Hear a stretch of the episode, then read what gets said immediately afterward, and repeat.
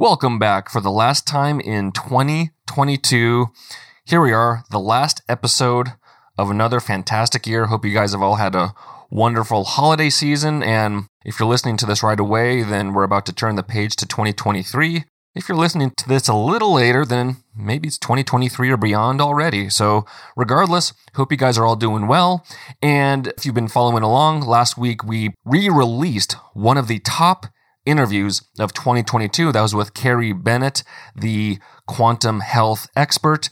And this week, we're releasing the other top interview of 2022. And this is predicated on how many downloads the episode got. So this is basically voted on by you, the audience.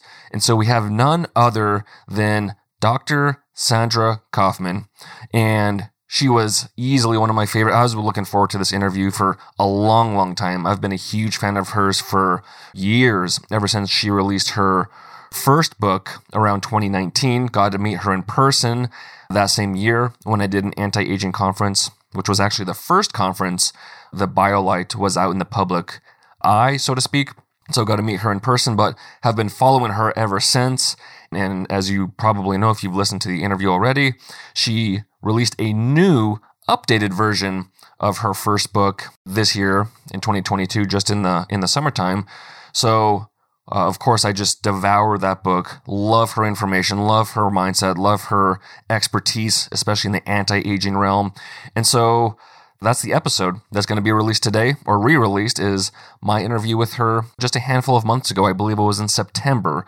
And we're going to cover all types of anti aging topics that she is passionate about. Some of the topics are supplements versus adjuvants, how people confuse deficiency with longevity the five basic agents of what she calls the panacea. We go over things like resveratrol, astaxanthin, uh, nicotinamide, anti inflammatories for longevity specifically. We go into eye health and vision. We talk about the supplements and adjuvants she is most excited about. We go into things like spermidine, how it prevents DNA damage, mitochondrial transition, permeability pore, which was a really interesting concept that she she goes into. And then another, you know, fisetin for longevity, senescent cells, metformin versus berberine, and it goes on and on and on. Of course, she's just a wealth of knowledge, a wealth of information, and clearly it resonated with you guys, the audience, because once again, she was one of the top interviews of 2022. So enjoy the episode. I hope you learn lots. Uh, if you've listened to it before, it's an amazing review. If you haven't listened to it before, you're in for a treat. So regardless, enjoy the information. Enjoy listening from Dr. Sandra Kaufmann, and I'll see you guys next year. Welcome to the Red Light Report, your number one source for all things red light therapy, where you will learn how to optimize your health, wellness, and longevity with the power of photobiomodulation. I'm your host, Dr. Mike Belkowski. All right, guys, welcome back to another episode of the Red Light Report. On today's episode, I'm extremely excited. Someone I've wanted to get on for quite some time. Dr. Sandra Kaufmann. And then Dr. Sandra Kaufmann is going to have to listen to her bio for a second here. So I apologize in advance. But she began her academic career in the field of cellular biology, earning a master's degree from the University of Connecticut in tropical ecology and plant physiology. Turning to medicine, she received her medical degree at the University of Maryland and completed a residency and fellowship at Johns Hopkins in the field of pediatric anesthesiology. She has been the chief of pediatric anesthesia at the Joe DiMaggio Children's Hospital for nine years, a nationally recognized center of excellence.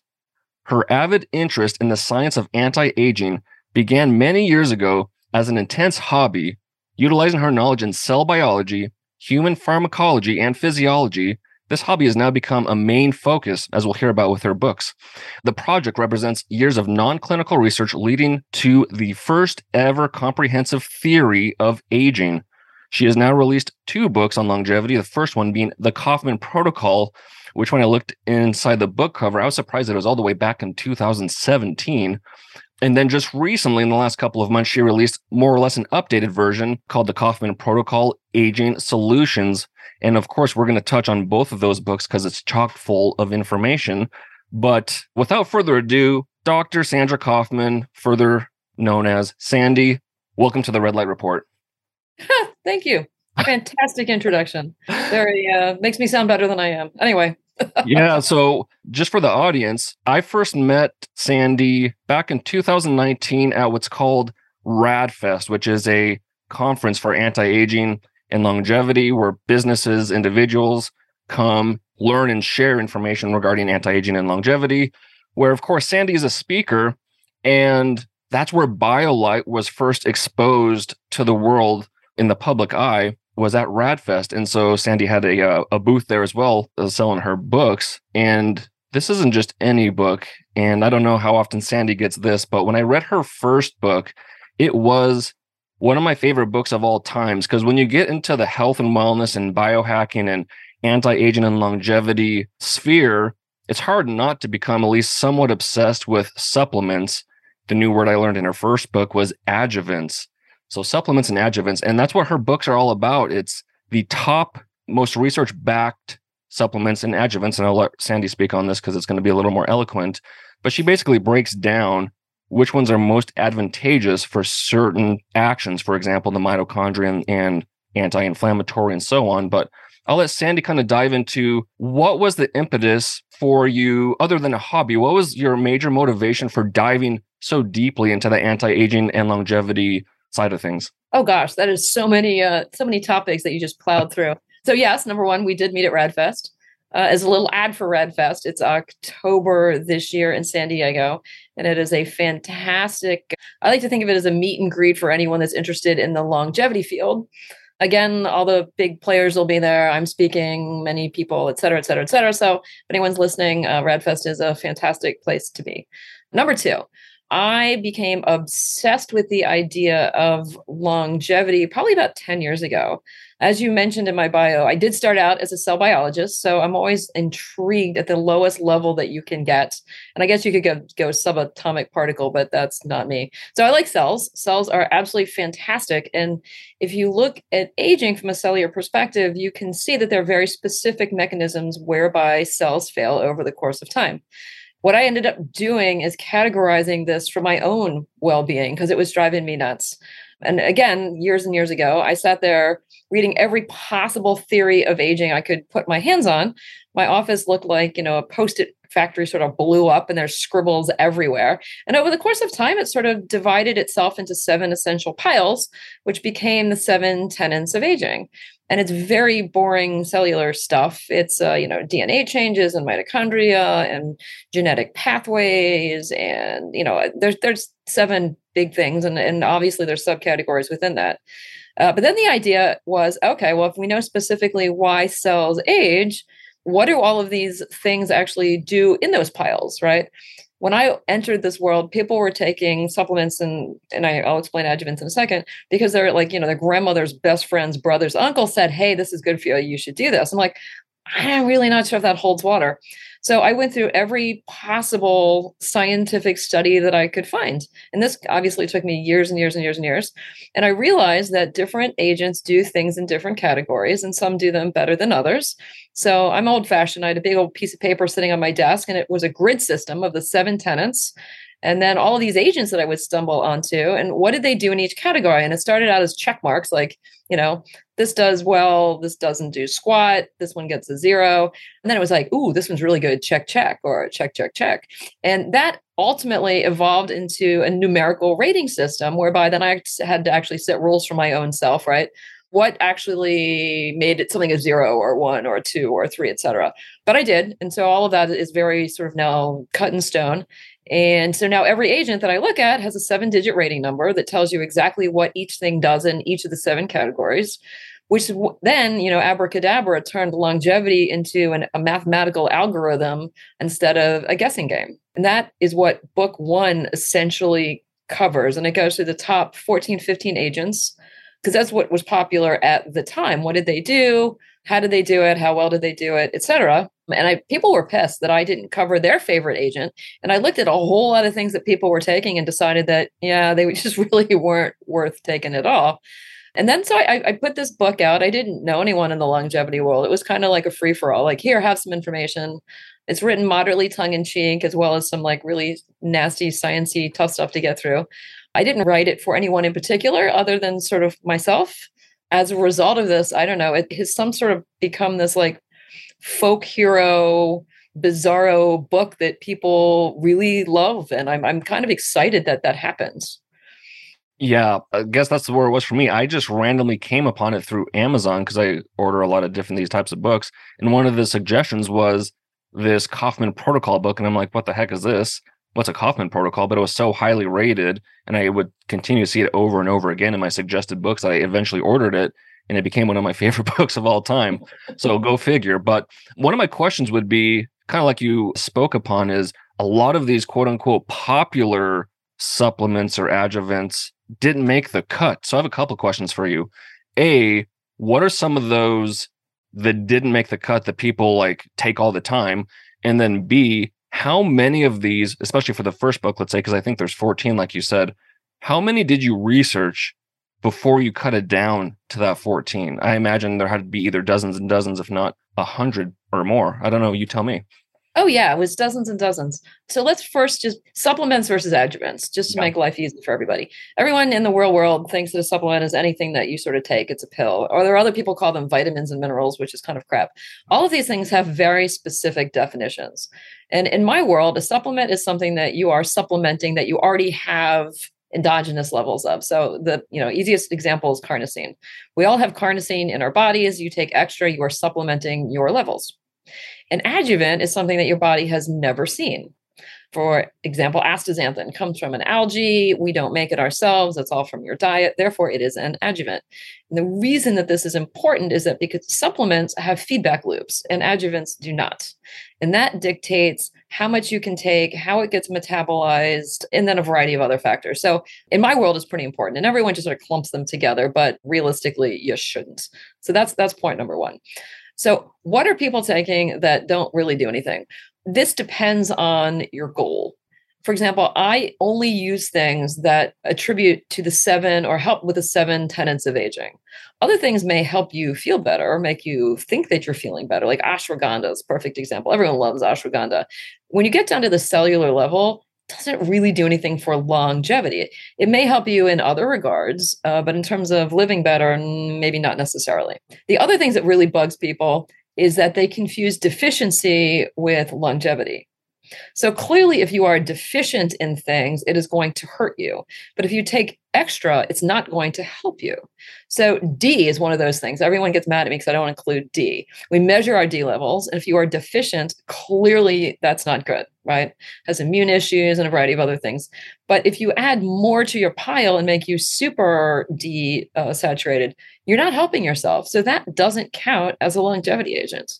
But you're absolutely right. I went through, I don't know, zillions of these things. And at the time, no one was also doing longevity research. So what we knew I could put in there, but I, you know, you can't venture a guess on something that you don't know about. And one of the cool things that I've learned since then is becomes the science is becoming sort of more and more directed towards cellular mechanisms. Things that we know were good are actually getting better and better and better. So that's kind of cool. So retrospectively, the number system in the first 15 agents that I put out three years ago is a little outdated because now we have more evidence in various categories. And so, you know, at some point I got to redo all of those, but I just keep plowing ahead looking for uh, new cool stuff. So I haven't gotten to it yet. I guess you're saying 15 because you're putting resveratrol and pterostilbene as two. Yeah, it's the yeah, they're cousins, and there's a little bit of a difference, but they're sort of in the same chapter, so it's right. Yeah. In the book, you say the research at that time was showing pterostilbene might be more advantageous. Is that still the case? Years and years later? Yeah, yeah. So there are two caveats to that. So number one, bioavailability of different agents wasn't a big deal. So no one was making like higher bioavailability stuff. So resveratrol unto itself is less bioavailable than pterostilbene, therefore that one sort of wins. Since then, they are making bioavailable formulas. So that that boosts it. And then there was a study that came out that suggested that if you had any issues with elevated lipids, that pterostilbene could be bad for you. So if people obviously have lipid agents, I tell them to take resveratrol as long as it's a bioavailable form. Um, on the other hand, if you can't get a bioavailable form and you don't have any trouble with your lipids, I think the pterostilbene is still the better agent. That's a good point. It's like you lay out based on your structure, you know, with your seven tenants and your scoring system, how they stack up based on the research and science. But like you just alluded to, just with resveratrol and pterostilbene, there's still some caveats you need to consider, and that's something you you have in your closing chapter of your newest book behind me here. That it's like if you're trying to reduce your sugar levels or you know your AGEs and or maybe you're trying to do fat loss, it's like yes, here's here's the supplements and adjuvants that can help, but these are other things you need to consider, and these are other things you need to consider. It's not just a one size fits all. Of course, it's an n equals one and and then some. But quickly, I'm just going to go down the list of the of the first book just so people know what's in there. A lot of them you've heard of, maybe some of them not. So of course, there's resveratrol, pterostilbene, astaxanthin. Of course, I've talked about that, and that's thanks to Sandy. Then there's NAD, curcumin, carnosine, metformin, alpha lipoic acid, apigenin, sulforaphane, quercetin, EGCG, astragalus, melatonin, and pyridoxamine. So those are the agents in the first book. And again, she goes into the chemistry, the science, the research, what they help with, what they don't help with, and so on and so forth. And then in her newest book, I believe there's about 28. So there's twice as many. Same concept where she breaks down. In this one, I think the history is like, you know, this is from thousands of years ago from traditional Chinese medicine. And they thought it would increase your vitality and your chi. And this was used in Ayurvedic. medicine. So a lot of the stuff that she is citing is from nature, which I love. They're plants. They're not synthetic chemicals or made in a lab. They come from nature. And a lot of them have been revered for thousands and thousands of years. But it's just now with the research and the science that we have, that people like Sandy are bringing it back into the public's eye of how important, how uh, advantageous they are, especially for longevity and anti aging. But quickly, Sandy, before we move on to this newest book, you have what you call the panacea based on your first book.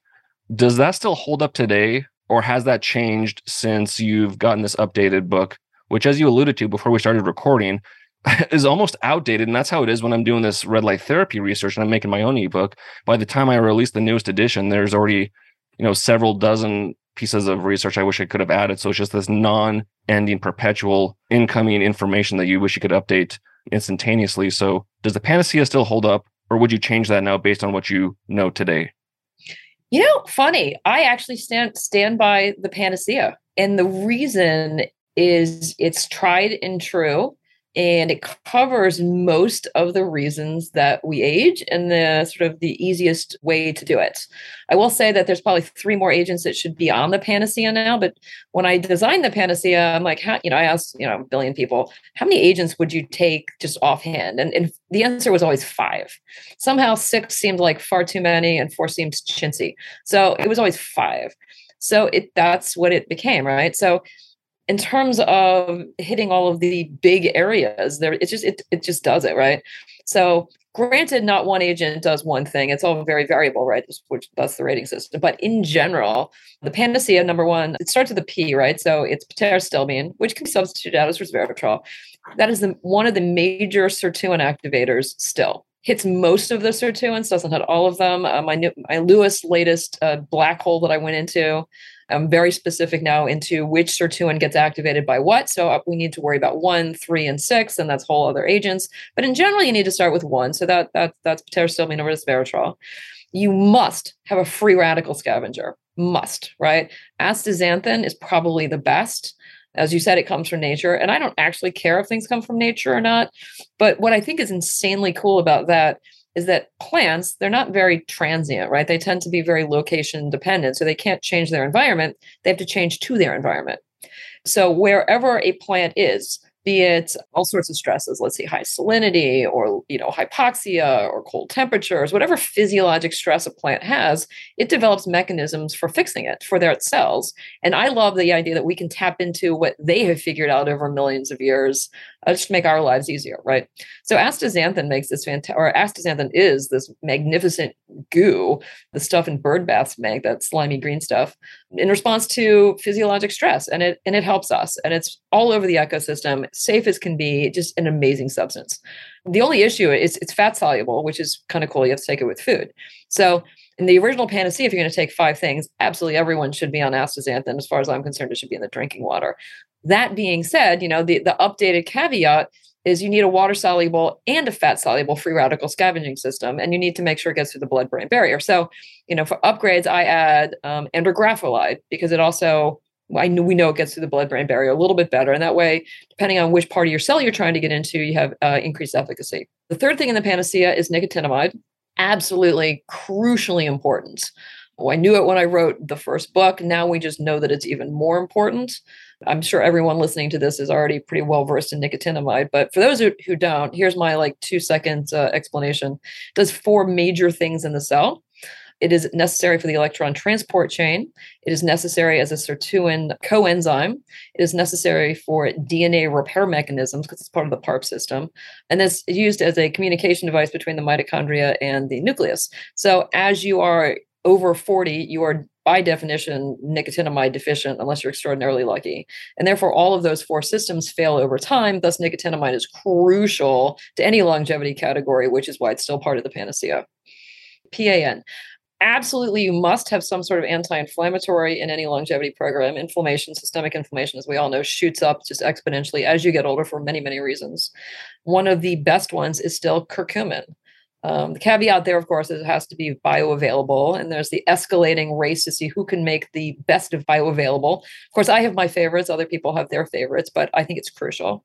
And then the last category that you have to hit, of course, is glycation, like glycational kilosol pyridoxamine is amazing. That would have been a choice. The availability is, is sort of like hard to get these days. They sort of cut it out of the American market, so it's pain in the ass. But the easiest thing is carnosine. So I think everyone should be on carnosine. Granted, there are now innumerable other transglycosylators, and I have an entire seven-step program to get rid of glucose. But as a primary step, carnosine like still wins. So that would be the five basic agents of the panacea. That brings up actually one of my questions because I remember you on one of your interviews when the first book came out. I think it was with Ben Greenfield. You got into the vision or the eye health and vision component of carnosine. And it, actually, in your newest book, that's what it reminded me, I think. Or was it your first book? I guess it was the first one. Astaxanthin plus carnosine is gangbusters for eye health and for vision. And in that interview, I think it was with Ben Greenfield, you talked about this carnosine eye drop, mm-hmm. Visomitin, and is it SKQ1 or the So those are so right, those are two different eye drops. You're sort of squashing that that idea together. Clarify are, for me. yeah, no, no, no, it's fine. So carnosine, right, is a transglycosylating agent. So the vi- vision is very complex. Old people vision, which is called presbyopia, which is the inability to focus up close, right? Everyone pulls out their, their reading glasses in restaurants, and you're probably too young for that. But all of my cadre do, except me. Uh, the, the, lens gets old for several reasons. One of which is it gets glycosylated, which means AGEs land on it and just gets very stiff. And carnosine is a known transglycosylating agent, so it can actually help reverse the stiffness, which makes focusing significantly easier. So carnosine eye drops are extremely popular. There, there are many, many brands that make it. Um, the problem is most of the brands burn a little bit, so people don't like it. But there are one or two that uh, make it so that they don't burn, and and obviously I use those. Visomitin is a completely different idea.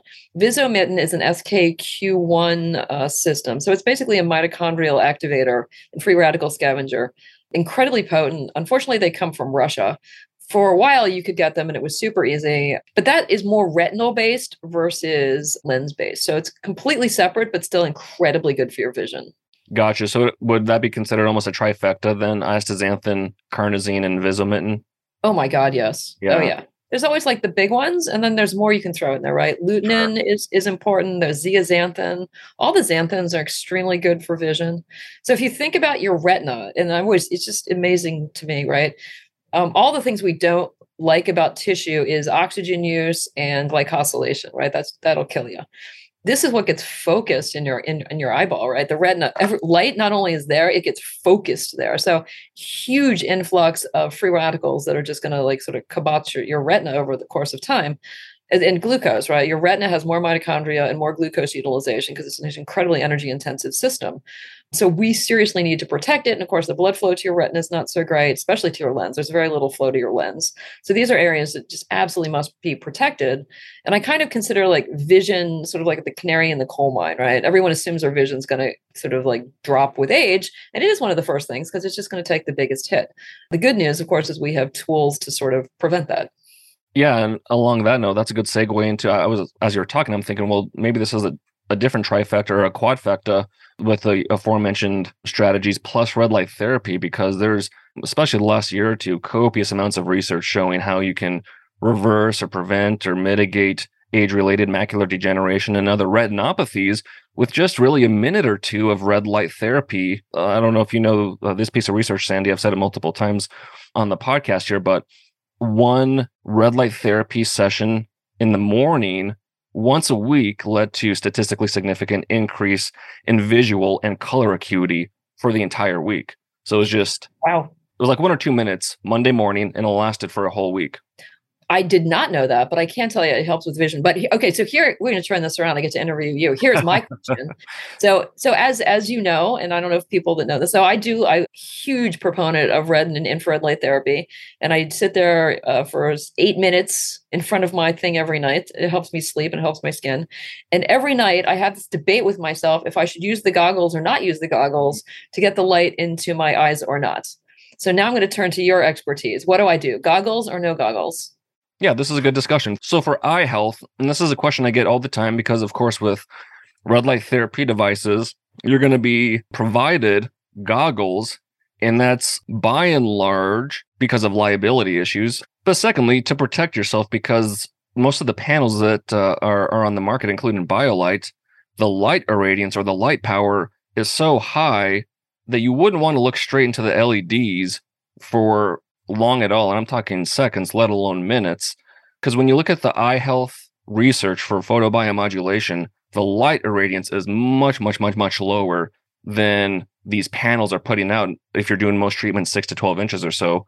So if you're going to use one of these panels, you'd want to be several feet away with your eyes open. And even then, you'd want to look off at an angle, not necessarily directly into the LED. So to answer your question, if you're doing like eight minutes, how close are you to the device in general? About eight to 10 inches. Yeah. Right. So typical about that six to 12 inch range. Personally, I just keep my eyes closed. Okay. But no, no goggles, eyes closed. That's what I do personally. Okay. I'll and if you're doing something eye health specific, again, either you want a device that's lower light irradiance, because that's what most of them are. They're closer to the even 10 to 30 milliwatts per centimeter squared whereas the panels are more 100 to 150. So again, if you're going to use those panels, either your eye treatments are going to be extremely short because that's going to be a lot of joules at a given time of light, or you step way back to decrease the light irradiance at, at a given distance, and then you can do that standard, you know, 60 to 90 second treatment. But just like the skin, another superficial tissue, the dosage is much, much lower compared to most other treatments, such as the brain, joints, muscle, organs, because the light doesn't have to pass through anything to activate or, or therapeutically alter the tissue. So maybe, so maybe I'm guessing, maybe you do like a minute without the goggles and then the rest of the session with the goggles. Would would that be acceptable? Little bang for your buck, and then I'm just trying to make it easy on myself yeah, you could. I, I would do closer to a quarter or half with your eyes closed because again, with eyes closed, you're you're putting something Still going through tissue. Yeah. yeah. Whereas right. most most uh, eye health protocols, you're literally looking into the light. So that's what I'd say: a quarter to a half, and then Deal. you put the okay. goggles on for the rest. All right, that sounds because fair. because to your point, if you were to do the entire eight minute session with your eyes closed, you would probably get um, I don't want to say overdose, but you would overtreat for improving your eye health. So you wouldn't do any damage necessarily, but you wouldn't get the benefits you're looking for. And that goes for all protocols. If you're going same thing for skin health or or even uh again improving your joint health or organs, if you over treat, there's close to no negative side effects other than you're not getting the results you're looking for. So to your point, if you want to optimize eye health, yep, do it for a couple minutes and then throw the goggles on just to make sure your eyes don't get too much light again, not to do damage, but just because you want to see those improvements. Nice. Nice. So cool. yeah, that's a great question. That's a good clarification because I get that question all the time, and of course, there's that safety concern. We all don't want to lose our eyesight or, or decrease our uh, vision. So back to you, Sandy. Let's talk about the new book for a moment here. So, so the Kaufmann Protocol Aging Solutions. Again, we jump from about 14, 15 supplements, adjuvants to 28 which of these are you most fascinated by or excited by in the, in this new book? So what happened is over the course of the three years, um, you know, you just keep reading, right? Because we're all sort of the intellectual curiosity. And as I would sort of read along, two things happened. Different agents would sort of pop up on my radar, and then different molecular mechanisms of aging would sort of pop up on my radar. And when they intersected, you're like, aha, this is huge, right? Because you know, there's a million free radical scavengers out there. There's a million plants that you know can do roughly the same thing. And do you need 17 of them? Probably not, right? But when something new popped up, I'm like, oh, this is really cool. As a result of this, spermidine became huge on my hit parade. And by now, like everyone's like, oh yeah, spermidine, old hat. But at the time, it, it wasn't. It was something completely new and completely different. And as I went in to analyze exactly what it did, it introduced some like really cool concepts. So number one, here, here's a molecular, you hate molecules, but here it is. uh, spermidine is a long positively charged chain with nitrogen groups in it, right? So it's like a little worm, positively charged, whatever. DNA has major and minor grooves in it, right? Because it's sort of like the twisted, spirally DNA thing, and it's negatively charged. So, what spermidine does is it fits into the grooves of your DNA and it kind of protects it. I'd never done any spermidine research, so I called a good friend of mine, Bill Andrews, who's the king of telomeres. You know, everyone knows Bill, and I go, "Hey, if I said that it bubble wrapped your DNA, would that be a reasonable metaphor?" Right? And he thought about it and he went through his like, you know, chemical, I'm a genius, blah, blah, blah, blah, blah, blah, you know. And then he goes, Yeah, you could say that. It does it does sort of bubble wrap your DNA and keep it safe. And we know in test tubes um, with spermidine, DNA then has less damage for, you know, free radical damage, less oxidation, uh, less UV radiation damage, et cetera, et cetera, et cetera. So it's it's kind of a jump to say that it does it in a cell, um, but we know it does it in a test tube. Um, and we also know that having uh, spermidine in your cells protects it from a variety of things. It reduces the risk of, uh, I call it immune diseases and, and a variety of other things. So I like to think that spermidine is the bubble wrap solution for your DNA. Um, it does not change the primary structure. It does not change any epigenetics. It doesn't get in the way if you need to open up your DNA to, you know, to translate or to make any proteins, but it definitely serves to decrease the risk of DNA damage. So I think that is an incredibly cool concept. Uh, and now I'm a huge believer in spermidine. Uh, and of course, it does other things as well. One of the big things it does is it increases autophagy in cells. And that sort of made my big hit parade because we didn't have any giant uh, things to increase autophagy. Since then, we probably, there, there, are a variety of things that do it, but spermidine probably wins uh, in terms of the autophagy. Uh, but it does a variety of other cool things as well. And here's another little tidbit that I learned. There's something in your mitochondria called the mitochondrial transition permeability pore. And what it does over time is it flickers. When you are young, your mitochondria are young and healthy, it flickers and it sort of like serves as a pop off valve. And it lets toxic substances out of your mitochondria into the cytosol, but in very small, tiny quantities so it doesn't do anything bad. As you get older and as your mitochondria age, it just sort of stays open longer and it floods your cell with NAD, with cytochrome C, pieces and parts of your of your mitochondria that are falling to pieces. And it makes sort of it does two things. Number one, your mitochondria doesn't function as well. Two, it's sort of it's toxic to the rest of the cell. And if you don't control the mitochondrial transposition pore, basically your mitochondria dies and it just destroys the cell. And studies have demonstrated that if, like, for example, if you're having a bad heart attack, the controllability of that pore will sort of determine if you die of a heart attack or not. And so I went through, oh my gosh, we need to control this pore thing. And it turns out that there are probably five or six things that do it. But one thing on the list was spermidine. like, oh my God, this is fantastic. So now I'm a huge spermidine fan, and that's that rates pretty highly in the book. Why is spermidine so expensive relative to other supplements or adjuvants? That's one that's like pretty highly priced. It is highly priced. And the answer is I don't actually know the answers to that question. I because I sort of dis- I don't I want to say I discovered it, but became aware of it, right? I ended up meeting there's a lovely lady, Leslie Kenny, and she owns Oxford Healthspan, and they they make spermidine.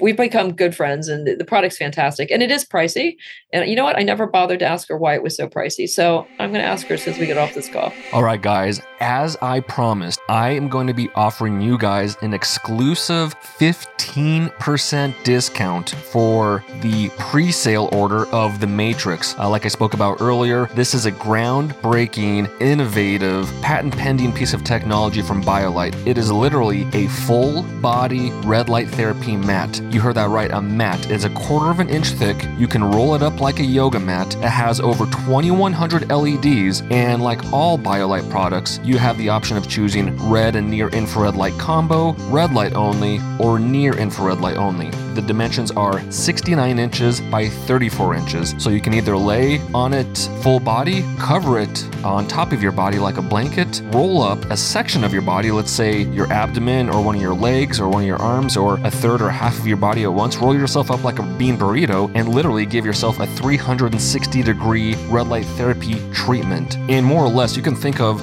this mat, the Matrix, as the next phase of red light therapy. Because right now, everyone has panels and there's a time and place for that. But I think now is the time for innovation and moving the needle forward on red light therapy technology. This red light therapy mat, the Matrix, roll it up. You can sit on it, you can stand on it, you can lay on it, you can roll yourself up. It's extremely versatile. It's easy to take on the go, so you're not just bound to hanging it up on a door or a wall. It's very easy to take on the go. Put it in the corner of your room so it takes up minimal room in your house. The options are endless. Really, you guys, my loyal podcast audience, I'm going to offer you guys a 15% discount through pre-sale, which will be through the majority of October. So for the next three or four weeks from the recording of this podcast, you can get 15%, and the discount code is simply podcast. So go to biolight.shop, check out the Matrix. If you want this exclusive 15% discount, simply use coupon code podcast at checkout to receive that discount. And I know you guys are to absolutely love this game-changing product, the Matrix. Yeah, I'm just out of curiosity because to your point, as I've gone to these different biohacking conferences and you know talked to other people, spermidine comes up more and more and more. And just like you talked about, there's a lot of reasons why it's becoming so popular. And I don't know if it's because of its popularity that it's expensive, or if it's because of the way it has to be processed processed. There you go. Yeah, yeah. yeah Ironically, the top adjuvant in this new book is Fisetin, correct?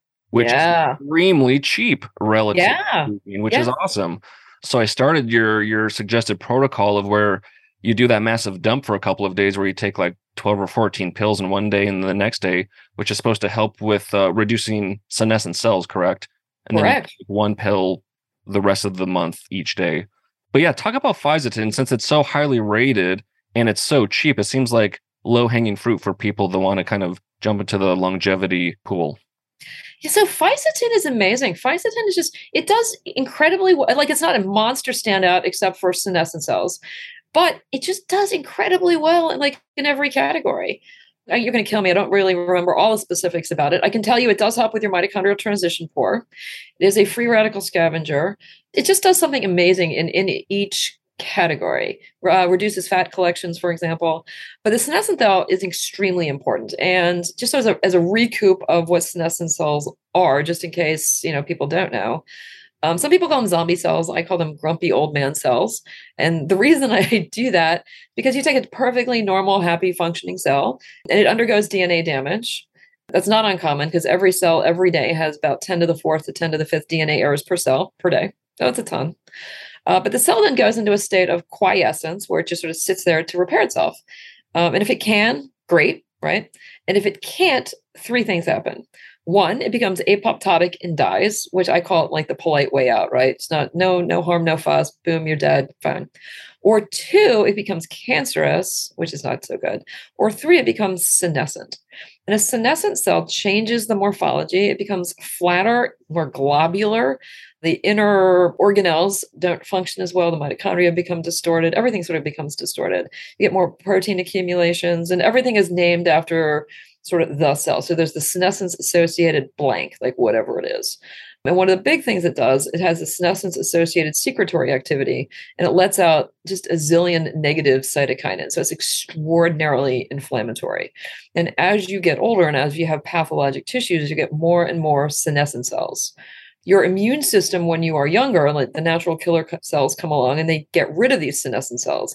But as you have more senescent cells and as your immune system itself becomes senescent, the number sort of skyrockets over the course of time. And studies have demonstrated that if you can get rid of your senescent cells, you're just going to do extraordinarily better. Historically, the big treatments have been quercetin and dasatinib. Quercetin, of course, is in book one, and these studies were just coming out when I wrote it. So it was an inkling, but certainly nothing solid. And as it turns out, different senescent cells are different, right? If it's a fat cell versus a bone cell versus this cell versus that cell, and different agents can get rid of different types of senescent cells. So it turns out that quercetin and fisetin are very similar in the cell types that they can get rid of, which is kind of nice. The big studies, of course, use dasatinib and the quercetin, and they demonstrate that it's sort of like you need to have high quantities in your bloodstream for like two to three days, and then you can, you know, go back to normal doses for, you know, a few months. Um, and as you get older, of course, you're going to have more cells, so you want to do a little bit more frequently. Um, but fisetin has proved to be just extremely good at getting rid of a certain cell type of senescent cells, which is why you talk about the bolus therapy and then the intermittent therapy. The daily smaller dose is just for the side effects of the mitochondrial health and, and, and all the other wonderful things it does. Uh, but the senescent cells definitely need a high dose intermittently. And kind of along the same line as the resveratrol versus pterostilbene, you have berberine comparable in some way superior to metformin, which is in that first book, of course, and metformin has a lot of pros to it. But the second book, you do allude to the fact that there is this kind of argument or this debate, like which one's better, metformin and berberine, but they all have, they both have their pros. Is there any new research that's come out since this book, this newest book was launched? Because I know you said this was basically a year ago they had all this information. Is there any new information showing metformin versus berberine, or is it still a similar train of thought that what you wrote in the book as far as them both having their their pros?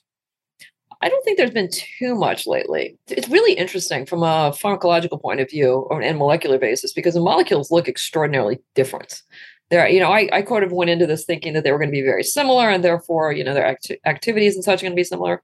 Um, and they are, they do act in a very similar fashion, but molecularly they're very different. So you have to wonder like how that happens sort of on an evolutionary scale. Um, but they both do fantastic things, right? They're, they're both AMP kinase activators, which makes them partial mTOR inhibitors. They change your microbiota. They do just a, a lot of things. But then there are sub things that some do and some don't, right? So metformin, controls the mitochondrial transition pore, which is amazing. And there was no evidence that berberine did that. Anyway, so there, there, there are slightly different things that they both do. And my favorite study actually demonstrated in people, like real people, that 500 milligrams of each one separated by eight hours a day was the most beneficial way to go you know, when I wrote book one, I was on this huge metformin kick, and I probably took far too much every day. I took 850 twice a day for my body size, which is probably a bit overkill. And then after sort of doing the research on berberine, I'm like, oh my God, this is truly amazing. And let's let's let's look at the synergistic effects rather than assuming that one thing is going to do everything. And this is also sort of a theme that sort of came out of book two as well you don't need the same high doses of individual agents for things that are synergistic. 500 of one, 500 of the other together on a daily basis seem to be more beneficial than high doses of metformin with with none of the side effects. So I thought that, you know what, that's that's now I think the way to go. And those are more so for well, I guess there's a lot of properties like you spoke to, but especially with reducing uh, blood glucose levels, right?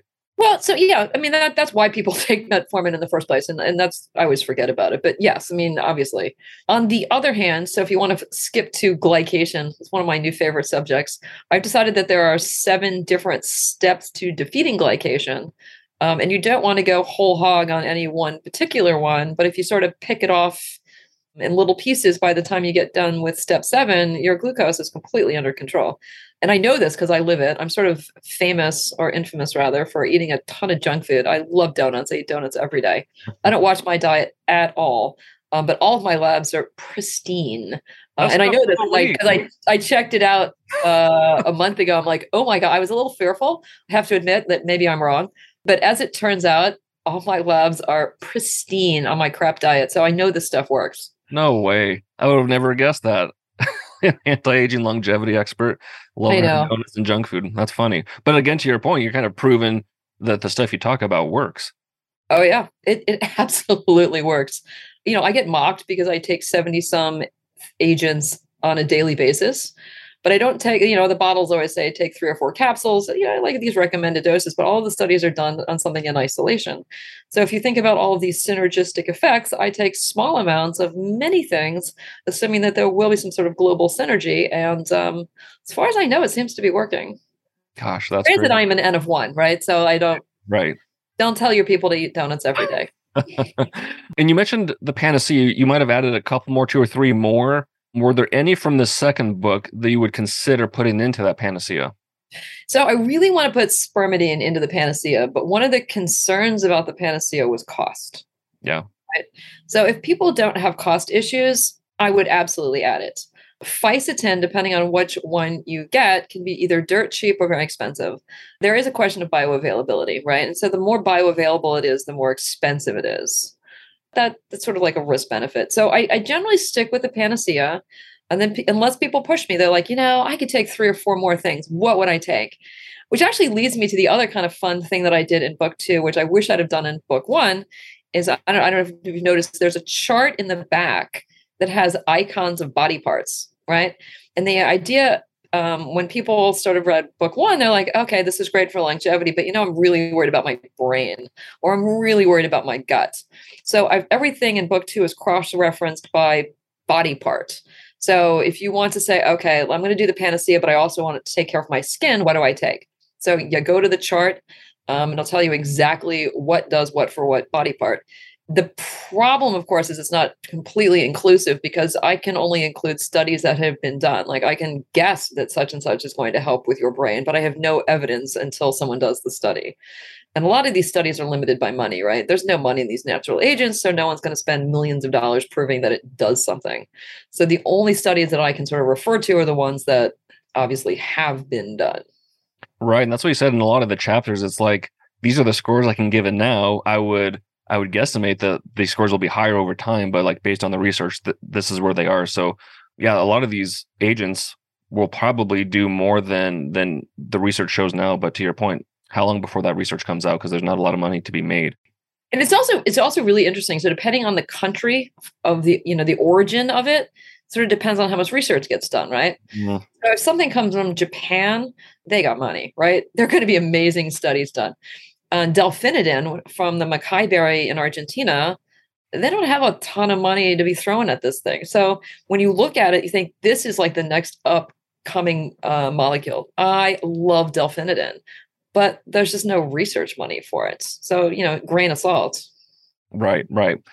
So, what does your regimen, what does your anti aging longevity regimen look like outside of taking these agents and outside of your sterling diet? What do you? What else do you do for anti-aging and longevity? Fantastic question. So I've developed what I call the longevity pyramid, and the sort of is based on the fifth grade diet pyramid that we were all shown. You're young, a very long time ago, right? The stuff on the bottom of the pyramid you're supposed to do a lot of. The stuff on the top of the pyramid maybe not so much, right? The bottom of the pyramid is what I do on a daily basis you know, if people are into caloric restriction, that's in there. So dietary concerns, which I clearly fail at, but you know, good for everybody else that can. Exercise is on there because we know that exercise is fantastic. It helps your telomeres, helps your AMP kinase. It does all these wonderful things. So exercise is definitely on there, and I'm a true proponent of that. Of course, there are the daily agents that you take. I put peptides on there as well, the bioregulating peptides, because that's pretty important. And of course, red light, infrared lights on there. I sit in front of that silly thing incessantly, as we've already talked about, because I just think it walks on water. But that, those are things that you do on a daily basis. And then going up the pyramid, there are things I do like every month or two. So I do my senolytic therapy usually every two months. So I'll take the huge doses of fisetin, huge doses of quercetin. I sort of rotate those with the dasatinib. It's really hard to get that because it's a chemotherapy agent. Um, it's ridiculously expensive, and it's hard to talk a pharmacy into giving me chemotherapy agents for a disease I don't have. So that that that's a bit tough. The only thing I, I convinced some um, chemical lab company that I'm actually a researcher. And so they send me all this stuff and it says, of course, not for human consumption. And I immediately like mix it in, in something and swallow it down, um, which I shouldn't do, but I do. Additionally, I do exosome infusions uh, once a month. there's a you know the big war about stem cells versus exosomes and stem cells of course are amazing a lot of incredibly beneficial activities have been demonstrated. But of course to get real stem cells you have to leave the country and it's extremely expensive. You know it's the bahamas or mexico or panama or whatever. It's been demonstrated that exosomes which are stem cell products of course can probably constitute 75 to 80% of the benefits without actually having the stem cells. Um, and there's a variety of exosome companies in the US, and you can sort of get your hands on those. Of course, the FDA says you're not supposed to systemically infuse them, but we all do because that's just what we do. Um, so I do that once uh, once a month. So it helps with systemic inflammation and, and regeneration and all that kind of stuff that is pretty much all I do. If you keep going up the pyramid, it's sort of for older, unhealthy people. People who are working on plasmapheresis right now. I think there's going to you know be some sort of strategy behind that. And then, of course, at the very tip top of the pyramid, there's cryogenics, right? Because you can only freeze your brain once. I think that's you know up it's up there with mummification. You're sort of screwed at that point. So it's the all or nothing. I'm I'm gonna either you know be frozen or dehydrated, and that that's pretty much it. yeah, that's quite the list, but that, that's cool. It's things you do every day, and then you work your way up the pyramid, just like just like the food pyramid. Let's see. Is there anything? Because I know you're way way into skin health as well. Is there anything else you do? And I know a lot of people listening to this podcast that are into red light therapy are way into skin health because I think that's. And I actually posted a uh, a series of questionnaires on on Instagram through BioLight, like what do people use red light therapy for? And skin health was by far the top reason people use it. So my question to you is: Is there anything else that you do to you know augment your skin health and kind of stave off the uh, aging of skin? Oh my God, I could talk about that for a million years. I figured. Of course, right? So there's there's topical stuff you put on your skin. There's systemic stuff you put on your skin what's really so what's interesting about skin is obviously it's it's many layered and there's a section on skin morphology in the beginning of book 2 and I talk about it like it's a birthday cake with all of the various layers and what you need to do for the various layers and the key is getting agents um, there's something called the dermal epidermal junction um, and if you look, if you think about a piece of birthday cake, there's like the top piece of bread. Well, there's the frosting on the top, right? it's hard to get stuff through. There's the dermal layer or the, the epidermal layer, and then there's the dermal epidermal junction that would be like the frosting, sort of, but it's in a variegated fashion. And then there's the dermis. The dermis has a lot of blood flow, but the epidermis has none. So depending on how old you are, will determine how fluctuating the dermal epidermal junction is, which will determine then how much stuff has to be oral and how much stuff has to be topical. That probably seemed incredibly ridiculous to to try to explain. But so the answer is the younger you are, the more stuff will get from your systemic intake to your skin. The older you are, the more you have to sort of rely on topical. Um, since I'm sort of somewhere in the middle of old, young, I don't know. I use both, clearly, right? So in, interestingly, like hyaluronic acid is is horribly underappreciated as an oral agent. What's really cool about hyaluronic acid is it doesn't actually get deposited into your skin all that much. But what it does is it goes to your fibroblasts and it tells your fibroblasts to make more endogenous hyaluronic acid, and that gets deposited in your skin. Um, I love the idea that everyone's walking around with those giant water bottles saying, Oh, I'm dehydrated. Look how dry my skin is. I'm going to drink four gallons of water today. Well, that's really nice because you're going to pee like a racehorse, but it's not going to stick in your skin because you are hyaluronic deficient. So if you can increase the number of hyaluronic acid molecules in, in your tissue, you are going to self hydrate because I think it's like one molecule to 8,000 molecule is the ratio of water to hyaluronic acid. So that is extraordinarily important. Uh, slathering it directly on your skin is good as well. Some of it gets in, some of it doesn't. It just depends on molecular weight. Uh, but that that's kind of crucial. I also talk about oral collagen in the book. And it, it's sort of the same as a hyaluronic acid. Your collagen doesn't get deposited in you anywhere. But what it does is it goes to the fibroblasts again. Well, first it goes through your GI tract and it gets sort of digested into diantripeptides. And these serve as messengers that go to your fibroblasts that tell your body to make more collagen. And one of the reasons our skin drips over time, of course, is collagen failure. So if you can talk your body into making more collagen, then you're going, of course, to just do better, right? In addition, there's a variety of other agents that you can take or put on that help. For example, Centella asiatica. It's amazing. If you Google Centella, it'll be in every Korean face product that there is. All of them. It's amazing. They don't put it in American products, and I don't know why. I just think they don't know what it is. But that's an amazing thing. It's oral, it's topical, in- incredible stuff. So there's a whole lot of agents that you can take systemically that help. And then, of course, topically, like, you know, everyone goes and spends a fortune on that sort of stuff. I actually, my skincare is twofold. I either A, get it from South Korea, or B, I make it myself because you go through these list of agents and then you look at actual products that are available in the market and you think, oh my God, the concentration is like 0.000 such and such. And like, that's moderately useless. So I just make it myself. Um, my kids make fun of me because the kitchen always looks like you know some scientific experiment um, exploded, but it is what it is. And actually, just yesterday we were working on a hydrating mist for skin because my sister lives in the desert, and she's like, I used to make this stuff called swamp juice, and she's like, number one, that sounds disgusting, but two, can can you make it more focused to the Arabian desert because she lives in um, in Abu Dhabi. So we were working on that. So there are three different formulations of skin mist sitting in my tester bathroom at the moment. When are those going to be released to the public? I have no blooming idea. I don't even know if they ever will, but it's fun. Right, it's right. really fun to play with. But it's it's truly amazing. Products, some of them are good and some of them are terrible. And my goal is to make better products. But I also don't want to be seen as one of these crazy doctors that say, aha, here's your problem, buy my product. Right. I need right. I, I, scientific legitimacy and I don't want to be seen as a shyster, which is why I write these books, right? Because I want people to understand this is why you need this. Um, right. But then along the crazy skin thing, because I could obsess about this forever. Keep going. I'm a huge believer in what I call skin speckle. Like Botox will make your skin look healthier because it's not wrinkled. I mean, you're not, it doesn't make you any younger, but it makes you look younger, i.e., the speckle. I love PRPing. I PRP my face like probably every every month or two. I don't know if this camera's not good enough to be able to see that I have little tiny bruises everywhere because I did it to myself yesterday. And then, of course, lasers are absolutely amazing. I'm the medical director of a laser skin center uh, in Florida, and I'm a true believer in sort of like topical rejuvenation. So, being down in Florida, lots of sun most of the year, if not all of it. So, what is your take on UV exposure to the skin? Do you do any use any sunscreens or have any homemade things that you do to mitigate that, or or uh, do you just rely on your strategies to reduce the risk of UV radiation? Uh, so good question. So during the day on normal week, I don't see a whole lot of sun. I'm an anesthesiologist. I'm in the OR like all day. So I generally rely on um, topical stuff. So I take obviously a lot of astaxanthin.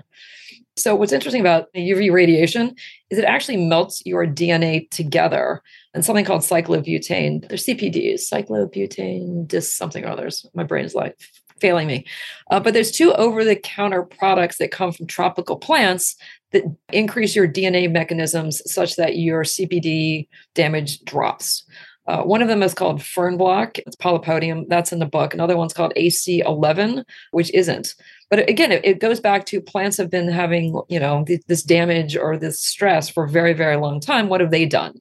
So these are tropical plants. They have a ton of radiation. They're going to have the same DNA damage that we do. So somehow they develop molecules that are sort of capable of increasing DNA repair mechanisms. So I do that on a daily basis.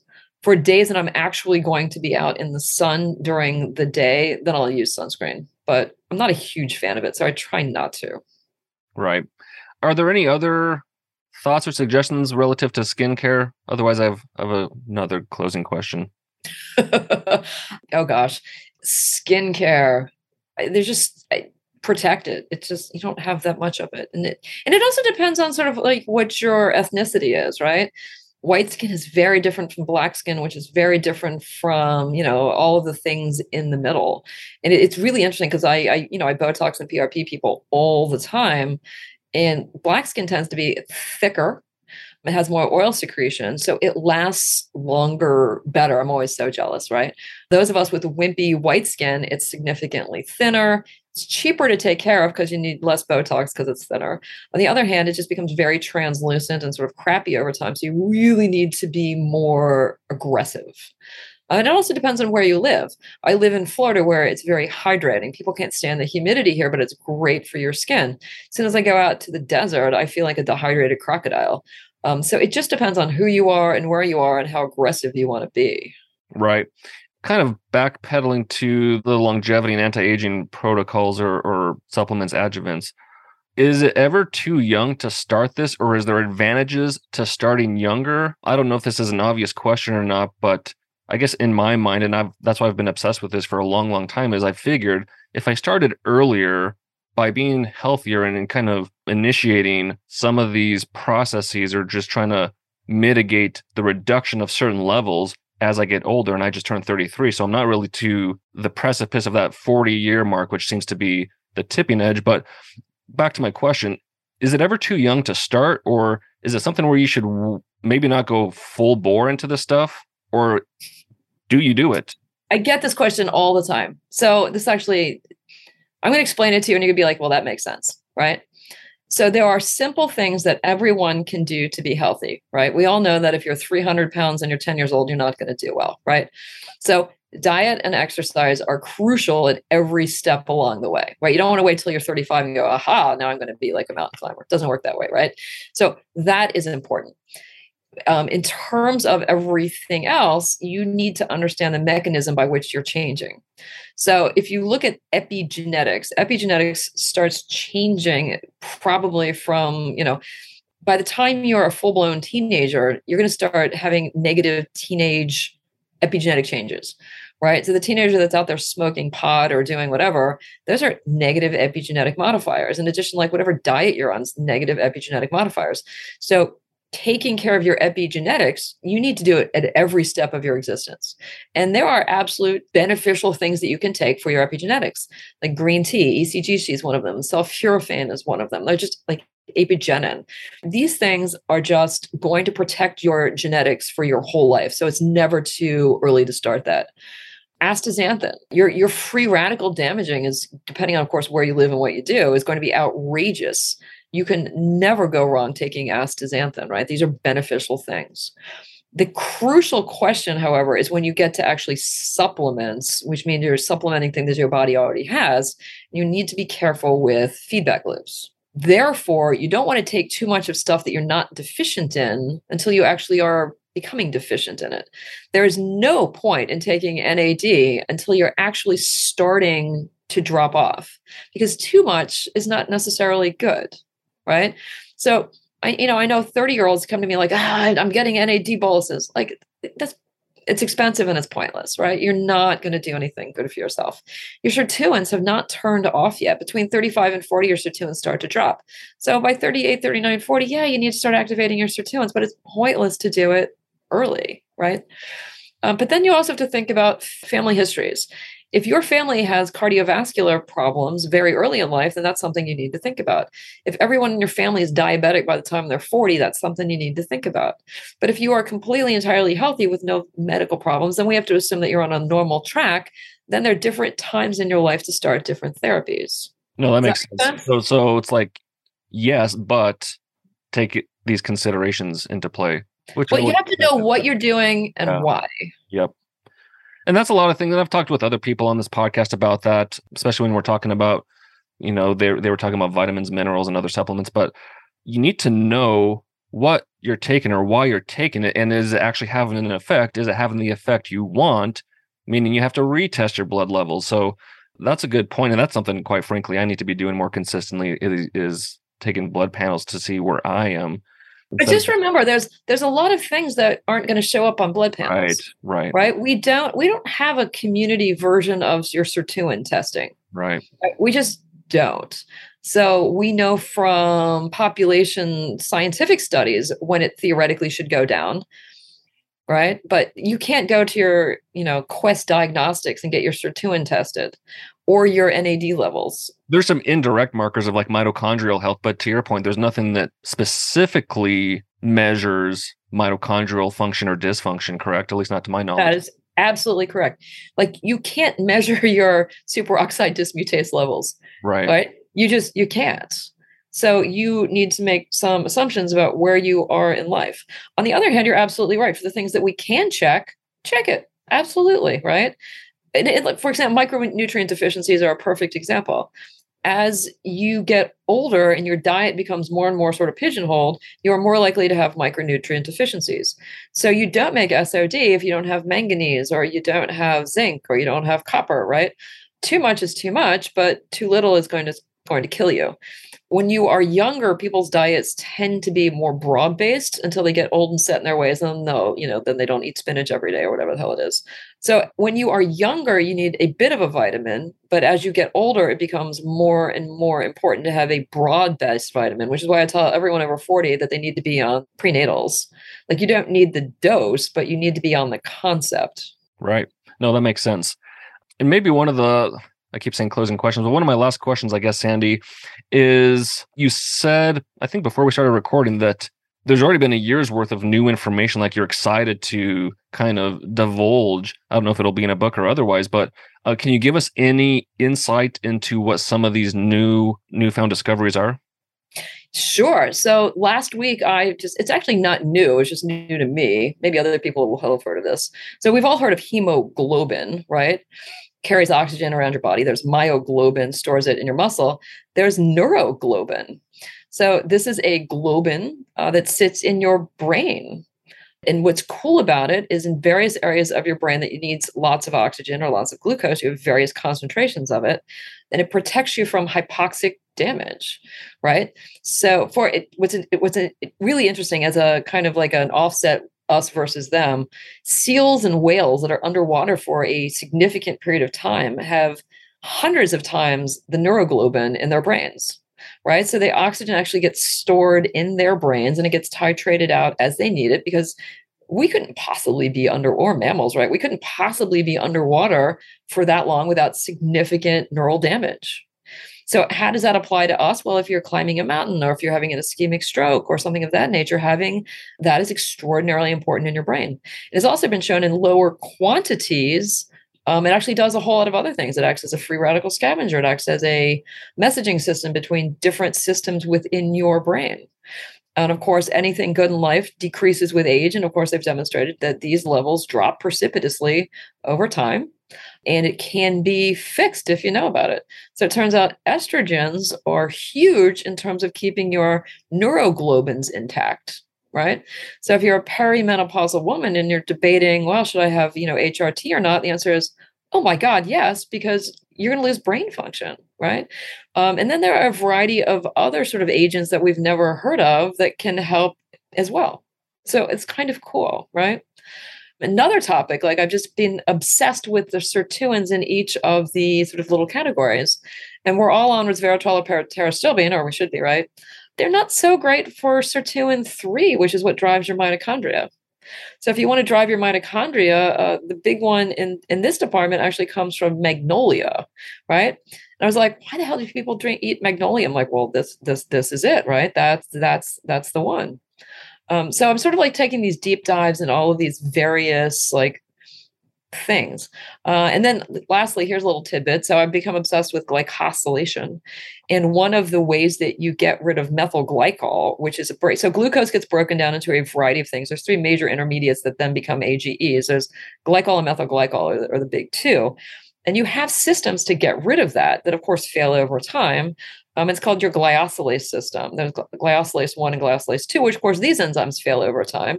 The cool thing is you can activate your glyoxalase 1 to get rid of your, your glucose problems. So that's another little thing that will end up in, in book three at some point.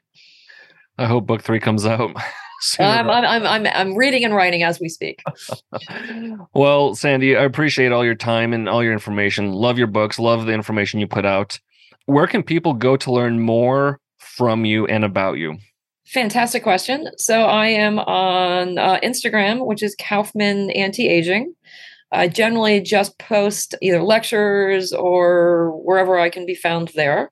Um, my website is kaufmannprotocol.com. I will tell you that is being actively rebuilt right now to sort of reflect the changes from book one to book two. I will tell people that on it, there used to be an app that I created to sort of help people get through all of this. Due to a zillion technical issues and clearly hiring the wrong company to do it, um, I had to take it down. So, mm. unfortunately, I get emails after every podcast that says, We tried to find your app and we can't. And the reason is, I apologize, it doesn't exist anymore but I answer all questions. People tend to email me a ton after after discussions like this, and I answer all questions individually. Me, myself, and I. There is no one else. It does take me a bit of time. So if someone emails me, I just ask for their patience, and I will get to every question personally. But the email is on the website, so it's very easy to find. Perfect. Yeah, and we'll include the the website and your Instagram handle on social media so people can go check you out and follow you and continue to learn more. But again, Sandy, appreciate your time. I know everyone's gonna listen to this episode at least once or twice and, and accrue all the information you lay down. And I highly recommend everyone not just her newest book, because of course the first book covers entirely different adjuvants and supplements. So you want to check them both out. So be sure to do that. And we'll have the links for both of those books in the show notes as well. For Dr. Sandra Kaufmann and Dr. Mike Belkowski, we're signing off of the Red Light Report. You all have a fantastic week. Thank you for listening to the Red Light Report. If you like what you heard today, go ahead and leave us a review on iTunes and other podcast platforms to help spread the word so other people can learn about the many health, wellness, and longevity benefits of red light therapy. If you're looking for more educational content, check out our Instagram page at biolight.shop and our YouTube channel, BioLight. I'm Dr. Mike Belkowski, and I'll see you on the next episode.